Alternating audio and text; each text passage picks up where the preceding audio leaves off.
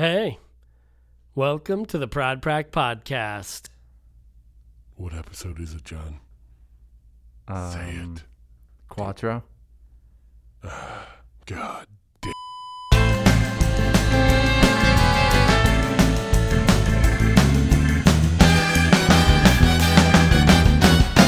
Yo!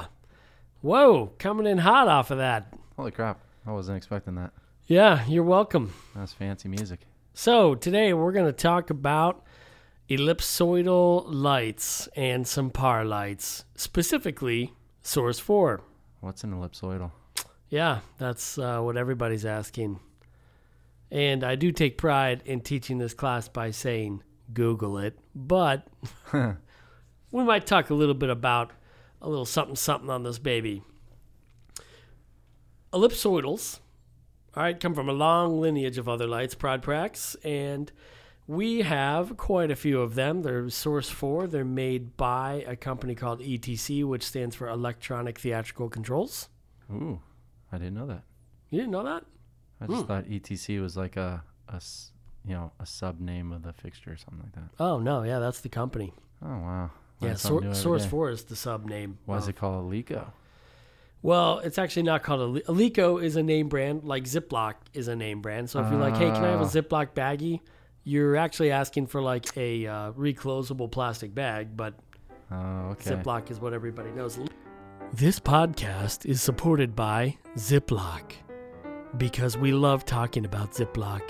We just spent 45 seconds doing it, and the way it feels when you press the two clasps together in your hand.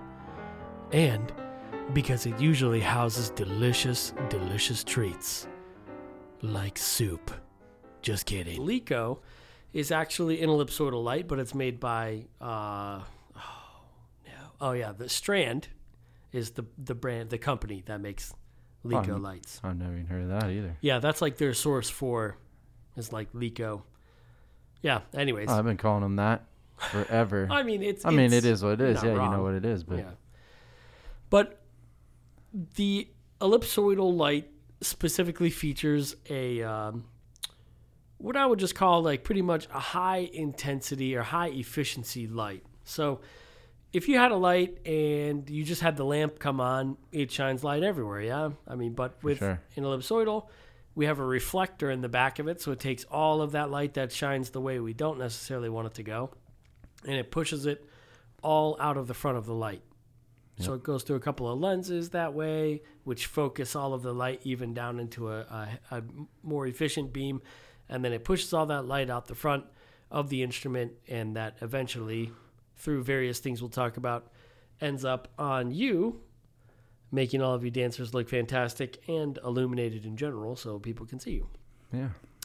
Um, that's a, a huge thing. So a lot of people don't realize like a reflector on something was like not always the norm. I mean, it's still not the norm even in our houses. Like we turn on a light that's in the ceiling and it just shines everywhere.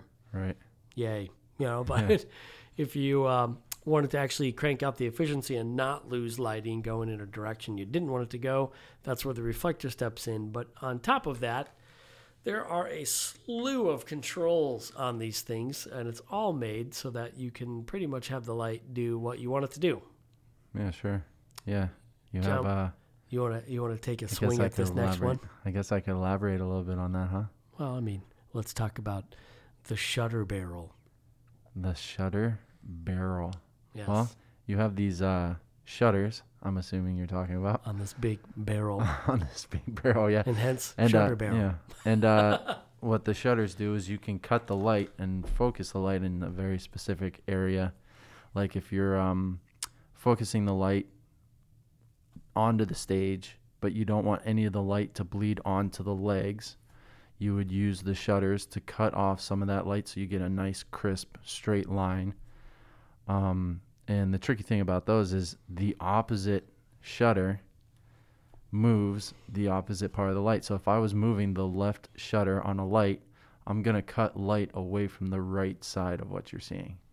And it's the same with uh, Top and bottom. the top and Yep. bottom. Up and I was down. to say upstage, downstage, but it all depends. So if you were moving the bottom one, at the bottom shutter, it's going to cut the light out from the top. So I mean, I guess that gets a little tricky. You kind of got to get used to it, but once you get used to it, Yeah, it's yeah, super it's, easy. It's And- the upside down and backwards thing. Yeah, yeah. And Conversion. um, uh, on top of that, you can also add. There's a slot in there where you could add something called an iris or yeah, a gobo. Well, you went like that. I didn't know if you didn't want me to elaborate on to that real quick. you. I was like, no, I knew what goes in there. I know. I know what goes in these things. I know. Uh, so an iris, what that is, is it's a, a very special little piece of equipment with a lever on it that helps focus the light from being a basically a big circle or focuses it down all the way down to a little narrow circle. Kind of like think of like the iris of your eye. You know, it dilates, it gets big, it gets smaller. It's the same kind of concept thing there yeah. and uh, and the gobo is anything you really want it to be. You could add, um, like um, what would you call it? Like a feature. It would be like a stained glass window gobo. You put that in there, and it looks like, you know, like a church window or something, or or like foliage, or Yeah. just all kinds of different patterns. And to elaborate on gobo a little bit more, um, a gobo is a uh, pattern, more or less, or a texture or anything. But it, what it is, it's a really thin piece of metal that can have a an image or a drawing or whatever stamped out on it, and it lets the light pass through that. That's how you see a lot of the textures that you see in dance. Um, Yeah. A medium breakup, for example, is a very, very popular dance gobo. And the the stained glass things, yes. Um, so they're not all always made out of metal. Sometimes they're made out of glass. Um, you know, they can take the heat uh, because it does get about 500 degrees ish. Stupid hot. You will. Yeah, You it- can it burn hot. yourself touching these things. Um, but uh, yeah, and it but it allow it can handle that heat, and what it does is it takes an image, um, and it can again through inversion, you put the thing in where it looks upside down and and Yeah. backwards from your perspective, but once it hits all of the uh, the glass lenses, It's that are all built because of the that, lenses that does that. yeah, Yeah. it yeah. turns it right side up and sends it out to where it goes. Um, which we'll move on with ellipsoidal to that actually. So uh, the very end of this thing is a lens tube, is what it's called. It features uh, a bunch of different degrees uh, of lenses and different types of lenses and different number of lenses that are in each barrel. But basically, what they do is it takes all of that light um, and all of the shutter cuts and all of the focus, like, and it, it determines the sharpness of your lines, and it also determines the size of the light Right. that's actually coming out. So if you wanted it to be a small circle on the stage, then you would use a lower degree lens. like a 19. Yep, or if they go all the way down to five, which looks like They a missile launcher yeah, yeah. of light, you know, because the, the lens is enormous on Yeah. those. Um, but then it goes all the way up to 90 degrees, which is truly a 90 I've degree never- beam of light, which is wide open. I've Yeah, you- never seen one. Your light source would have to be so it'd have to be extremely bright I for it think to the be highest I've ever seen was 50, but then you get into like juniors that have those little. Well, you the yeah the regular the right. standard source fours also have uh, 70 degrees, which is actually the step above 50, and then they also make a 90 degree, which is like it's insane. I mean, a 90 Right. degree is pretty much like a cyc light. You're just trying to wash everything and anything you. I imagine that's that why towards. you don't really see that much in like. yet they're very rare. yeah, it's like it's not very common to use them because there's No. other lights that can do that. Yeah. Um, and speaking of that other light, a light that generally washes very wide, um, which is all again based off of a glass reflector and a glass lens. Uh, it's called a Parcan, or in the ETC world, it's a Source 4 PAR. Uh, they come with different glass lenses that are on the front that have different configurations for medium, narrow, wide focuses. Right. And again, that's I guess I guess that would be considered like, quote unquote, a degree Yeah. barrel kind of thing. They do You're getting a, a, a really wide throw of the light, really uh, not as much, so you can control the light a little bit more. Yeah, unlike ellipsoidals too, um, the the par light is the shorter stout light. Um, it doesn't have lens tubes or anything that can be interchanged on it. It is truly just the lens only. So it actually resides inside of the light unit, which makes it neat because they don't take up a lot of space, but they Right. wash a wide uh, a wide throw of light. And then yeah, that is a nice thing. So I guess ellipsoidal lens tubes. There's like like ten or twelve of those. Yeah. Um, with par, with par lights uh, specific to ETC, they pretty much have it narrowed down to four. You have a very narrow spot, a narrow spot, a medium, and a wide. Um, there is an extra wide Oh, okay. lens, but th- it's not really. Yeah, I mean, like we've only ever used like Wides a medium or wide, Yeah. and that's it. Yeah. that works well for our stage. Um, I will say our stage though is uh, a pretty standard 45 foot wide proscenium, if you guys recall from the last podcast, and we're 24 feet tall. Uh, while we're 24 feet tall, we usually trim our electrics to 22 feet, um, sometimes 24 feet, but the wide throw lens in the par light trimmed at 22 feet is a very popular uh, combination. So in all theaters, everywhere, basically, uh, ETC source, ETC instruments in general are the most common in professional theater uh, at this moment, and they, uh, you know, a lot of theaters are pretty much about the same in terms of trim heights when you hit professional theater. Right. Some theaters get a lot wider, sure, so you need more on an electric to evenly wash, but sure. the height is about the same, so you could pretty much walk into any place with a wide lens and be pretty good. Right. And Pretty- both of those are are are uh, in our case, both of them are incandescent lights. They're not LED lights, so you can't change the color of these. The only way you do that is we use uh, gels. So there's a specific. Um, wow, it's really slipping my mind. What it's called? The uh, frames. yeah, the frames. Yeah. You you would slip a you would slip a different color gel and the amount of different colors for gels is Well, it's endless. it's vast. yeah, there's a lot. So you could have any color temperature of a color that you can think of. And uh, you would have to change those manually. You have to slide those uh, gels into the frames there. And actually you do that during shows sometimes on the on the booms for those uh, people that are stagehands or doing props or all that stuff. You might have a, a a call where you have to swap swap out one of the gels in all the boom stands so that you know they get a different color or look on the stage. Yeah, yeah, and that happens. Yep, and you can do that pretty quick. But all the stuff, even uh, ellipsoidals, also have this in the the front of the lens tube, so the farthest part away from the actual light source, at the very front, basically that points at what you want to light up. And the par does too, and they all are built for safety. So there's clips on the front, so you would slide a frame in, and then there's actually a spring-loaded clip. You push it to the side first, and then you move it forward or back. And it actually locks itself into place so that if the light by chance tips down or upside down, Right. or something happens, it doesn't have this square metal jagged edge frame come flying down at people from 22 feet in the air. Which would hurt. Uh, yeah, I Definitely mean, just, hurt. just a little bit. I mean, Oh, and that walk one- around with like a new antenna, like bloop.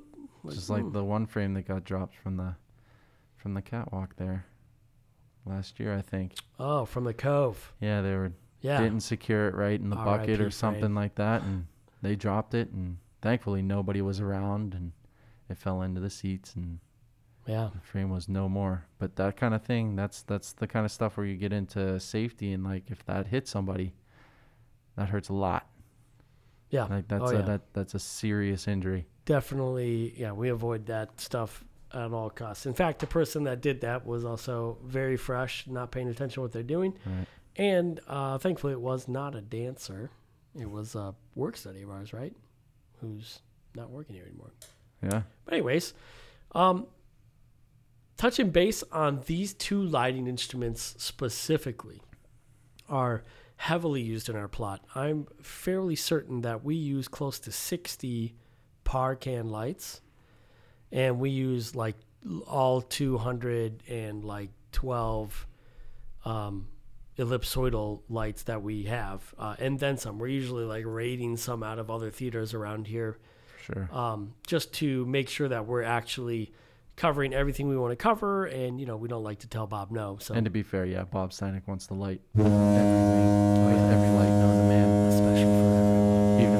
not specific for his show. He's like, you know what? I could really use the light right here. Uh, yeah. You're Yeah, never the- gonna use that light bulb. The classic TBA above a light. We're like, wait a minute, Yeah. why is this even on here? We can't even do this. And it says TBA. It's like, which is to be announced in Bob's world, like the to be TBD, to be determined. But I think he puts that on there just for us to say, mm, no, this light's not going there.